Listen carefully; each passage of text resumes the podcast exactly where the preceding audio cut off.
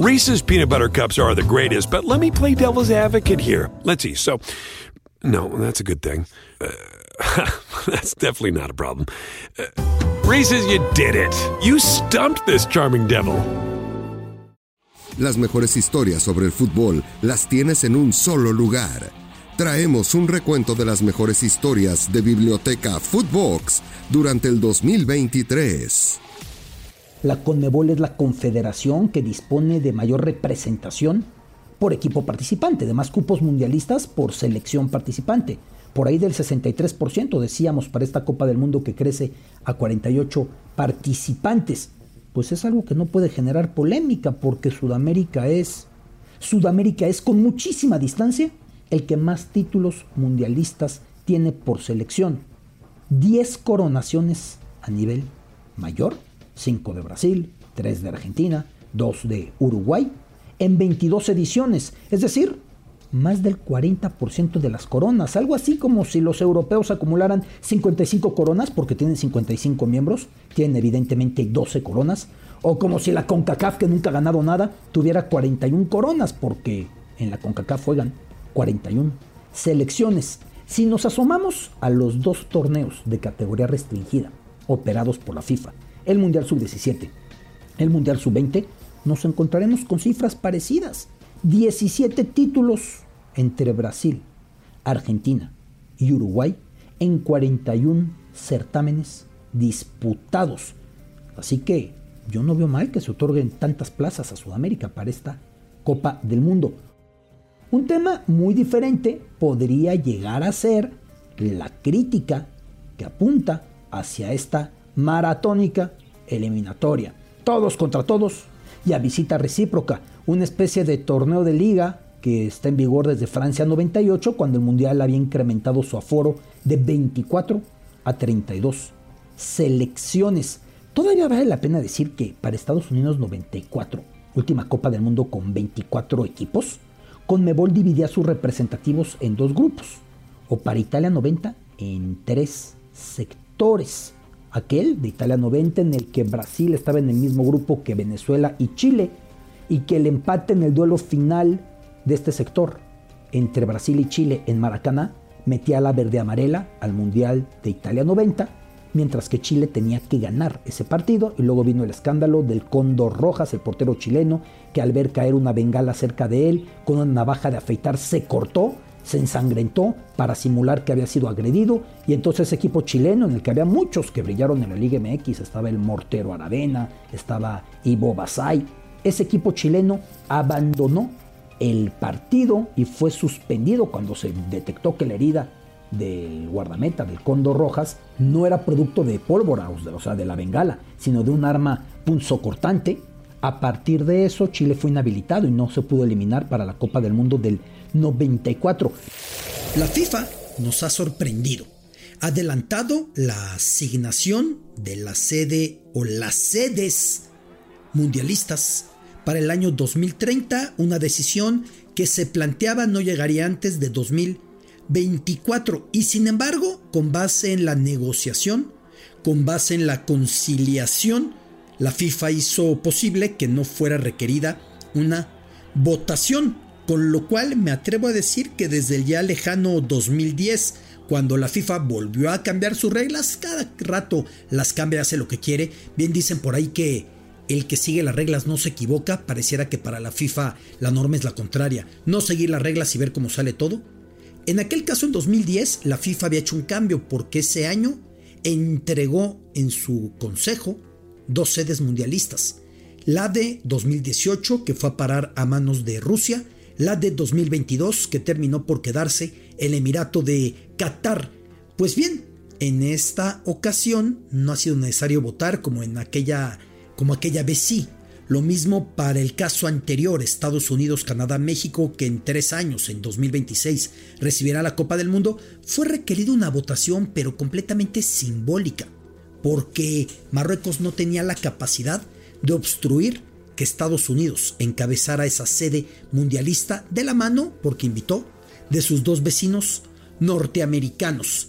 Por un lado, pasaremos de una Copa del Mundo, la primera, en tres países, Canadá, Estados Unidos, México, a la primera en tres continentes.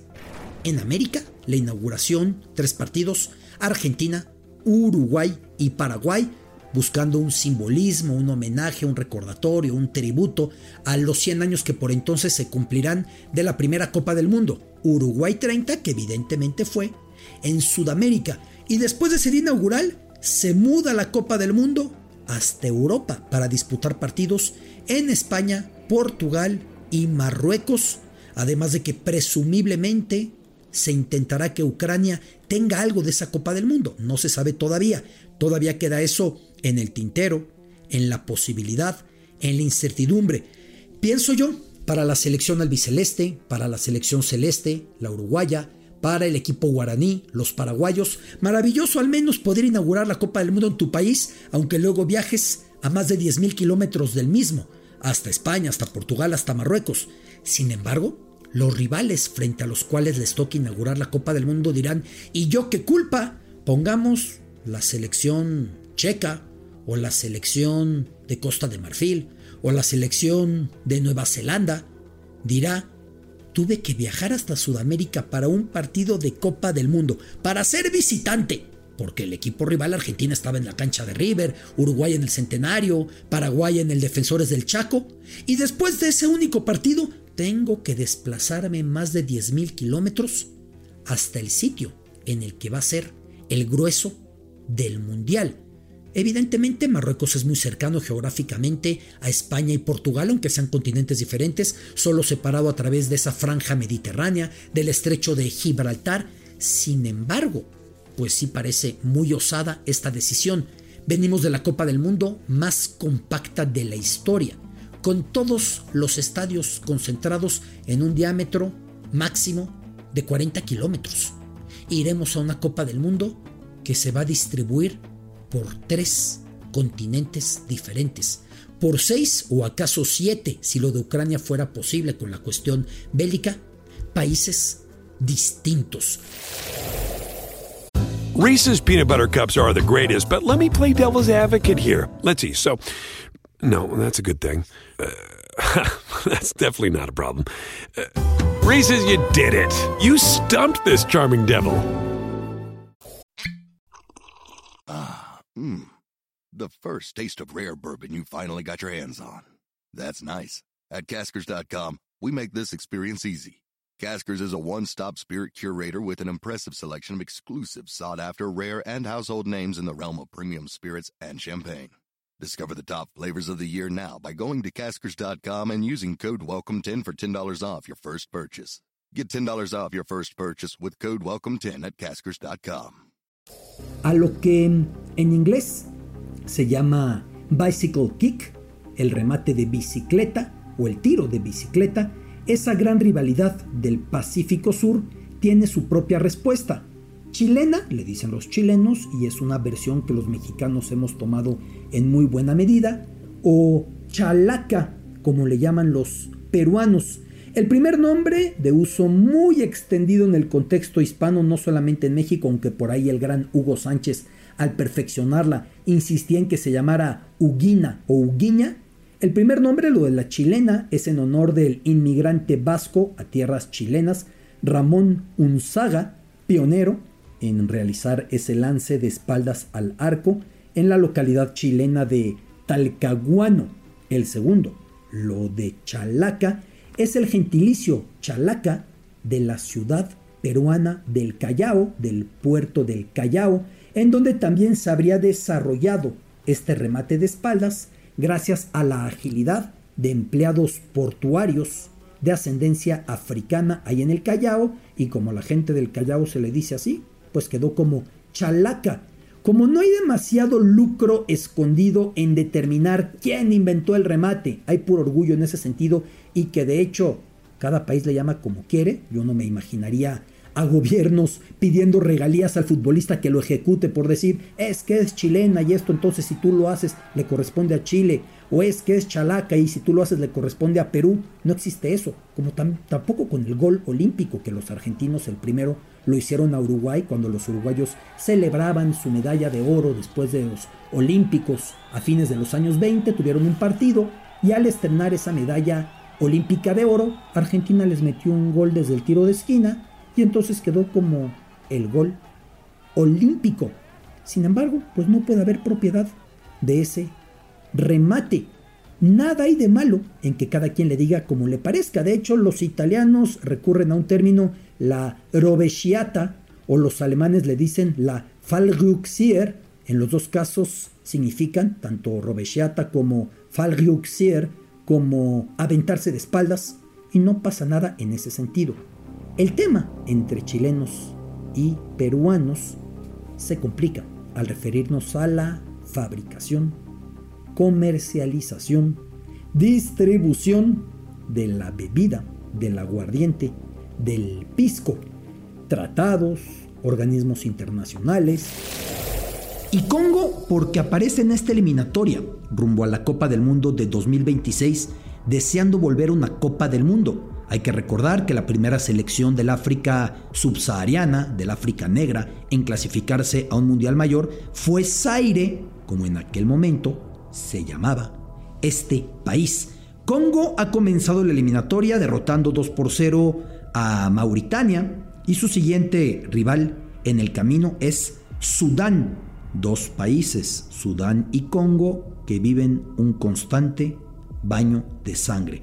Sudán con el genocidio de parte de los extremistas musulmanes hacia la población de Darfur, eh, que es normalmente de religiones o creencias africanas, animistas o cristiana, y que en los últimos días se ha sido una noticia por lo terrible que se mantiene esta situación, y en el caso de Congo, por la guerra que no termina, una guerra que es casi permanente. Pero yo me refería a que Congo ya estuvo en un mundial y que lo hizo bajo el nombre Zaire. Una de las jugadas más absurdas, si no es que la más, en la historia de los mundiales se dio en la Copa del Mundo de Alemania Federal 74. Era un tiro libre para Brasil, el gran Ribelino, que era de los mayores cañones, tomaba vuelo para disparar. De pronto, un futbolista de la entonces llamada selección de Zaire se desprendió de la barrera y pateó el balón lejos, lejos. La conclusión del mundo, con racismo, fue ni entienden las reglas del fútbol estos eh, jugadores de Zaire. La realidad era trágica. La realidad era dramática. ¿Por qué pateó el balón? Pues porque había una amenaza en contra de ese equipo. La realidad es que esa selección de Zaire era muy experimentada. No solo conocía las reglas del fútbol lo suficiente y de sobra como para no patear una pelota que está parada cuando viene un tiro de libre ajeno, sino que además venía de ser campeona de la Copa África ese mismo año con grandes actuaciones. En el partido precedente, en esa Copa del Mundo del 74, Zaire había sido goleado arrolladoramente por otro país que ya no existe como tal, Yugoslavia, 9 por 0. Así que cuando se acercó el partido contra Brasil, sus jugadores recibieron una llamada, entre acusaciones de rebeldía por la cancelación de los premios que les habían prometido, les dijeron, si reciben más de tres goles de Brasil, pueden temer lo peor a su vuelta. Así que cuando el partido ya estaba 3 por 0 y veían que el gran Roberto Rivellino iba a patear ese tiro libre, decidieron hacer todo para que el reloj corriera y de hecho hasta simularon desconocer las reglas con ese blooper.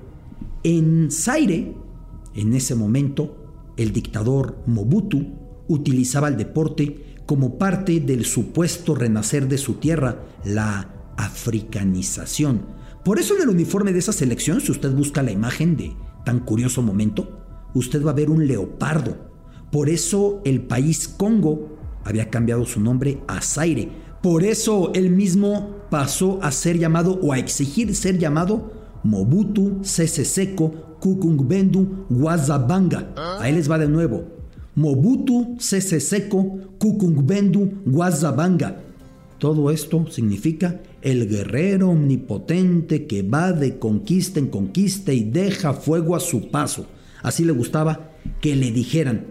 Y por eso en ese mismo 1974 en el que pretendía proyectar el renacimiento de la cultura africanizada y su aire con una gran actuación en el Mundial, en ese mismo año gastó una tremenda millonada para llevar el combate entre Mohamed Ali y George Foreman a la capital Kinshasa. Rumble in the Jungle, la batalla en la selva, la batalla en la jungla, cuando usted hoy por hoy se pregunte por el sports washing que hacen sobre todo los países del Golfo, gastando dinerales para maquillar los excesos, las represiones de sus regímenes, hay que entender que los antecedentes son muchos. Claro, podemos ir a los Olímpicos del 36 en la Alemania nazi. Hacia el año 2010, el muy buen entrenador italiano Gianni Di Biasi llega la selección albanesa y empieza a convocar a futbolistas de Kosovo, por entonces Kosovo no tenía el carácter autónomo su federación de fútbol, no tenía una selección, y también albaneses y kosovares nacidos en otros países.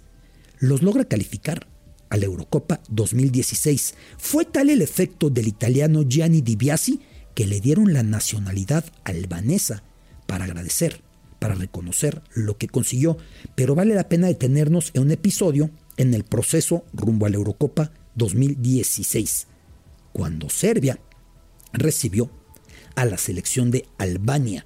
Normalmente la UEFA coloca candados para que ciertas selecciones no se puedan enfrentar si tienen antecedentes de disputas. Es el caso de Armenia y Azerbaiyán, que viven disputando el territorio de Nagorno-Karabaj, o era el caso de Georgia y Rusia, cuando Rusia había ocupado Osetia eh, y Abjasia, dos porciones de territorio georgiano. Nunca se le ocurrió a la UEFA poner un candado entre Serbia y Albania. Y ley de Murphy les tocó enfrentarse rumbo a esa Eurocopa justo cuando Kosovo estaba al borde de ser reconocida su independencia y emerger como Comité Olímpico Autónomo y como Federación de Fútbol reconocida por la FIFA. Llegó Albania al partido entre cantos de los serbios de matemos a los albaneses. Durante aquel partido, el clima empezó a calentarse, se aventaron piedras contra los eh, camiones de los jugadores de Albania, el partido iba siendo interrumpido constantemente por bengalas, por cohetes que caían en la cancha. El juego de hecho estuvo parado un momento. Aparecía Alexander Kolarov, quien destacara mucho en la Liga Premier con el Manchester City, pidiendo a las gradas serbias que le bajaran, que se tranquilizaran. Sin embargo, no lo pudo conseguir un momento en el que un dron bajó hacia la cancha cargando la bandera de la gran Albania y portando además el rostro de los patriarcas de Albania, los fundadores de la patria albanesa, Ismael Kemali y otro personaje llamado Isa Bolettini. Cuando va bajando el dron con esa bandera de la Gran Albania, que incluye Kosovo y que incluye también porciones de lo que fuera la extinta Yugoslavia, brincan futbolistas serbios a arrancarla. En particular, el que lo hace es Stefan Mitrovic. Cuando ven esto, los jugadores albaneses como Taulan Shaka, hermano de Shaka, el seleccionado suizo que ha destacado con el Arsenal, empieza a perseguirlo en ese momento brincan a la cancha aficionados serbios con sillas a atacar a los albaneses, quedan todos varados entre el relajo, el árbitro inglés Martin Atkinson, que no sabía ni cómo frenar eso, logra sacarlos, el juego no puede reanudar y entonces, después de ese partido, se determina que los tres puntos son para Albania. Hubo muchas quejas de los serbios porque decían lo del dron fue de aficionados albaneses, sí, de hecho fue de aficionados del club Shkupi de Macedonia. Hay que entender que en Macedonia hay muchas ciudades en las que hay una rivalidad entre el equipo que apoyan los cristianos ortodoxos y el que apoyan los albaneses musulmanes. Pues es el caso del Shkupi, equipo que eh, es respaldado por los eh, albaneses en esta localidad de Macedonia del Norte. Pero pese a esa circunstancia, la UEFA decide que los tres puntos son para Albania, por la violencia de los serbios, por el clima de eh, odio, por los cantos, por las piedras, por las bengalas, por la persecución a los jugadores, y esos tres puntos terminarían siendo medulares para que Albania se clasificara a su primer gran evento, la Eurocopa 2016 con Gianni Di Biasi, el italiano, premiado incluso con la nacionalidad albanesa por haber conseguido esa gesta. En el Euro del 2016 no pasó gran cosa con ellos, en la primera ronda, como era de esperarse, quedaron fuera, sin embargo tuvieron su debut. Ahora han vuelto a conseguir su calificación a una Eurocopa y esta vez como líderes de grupo y esta vez sin la disputa polémica de por medio, escándalo de por medio de esos puntos que para 2016 le fueron otorgados y esta vez todos sus puntos la selección albanesa los conquistó en la cancha en una campaña de ocho partidos, cuatro victorias, tres empates y solo una derrota para, por diferencia de goles, meterse por delante de la República Checa al torneo. Las mejores historias sobre el fútbol de Biblioteca Footbox durante el 2023.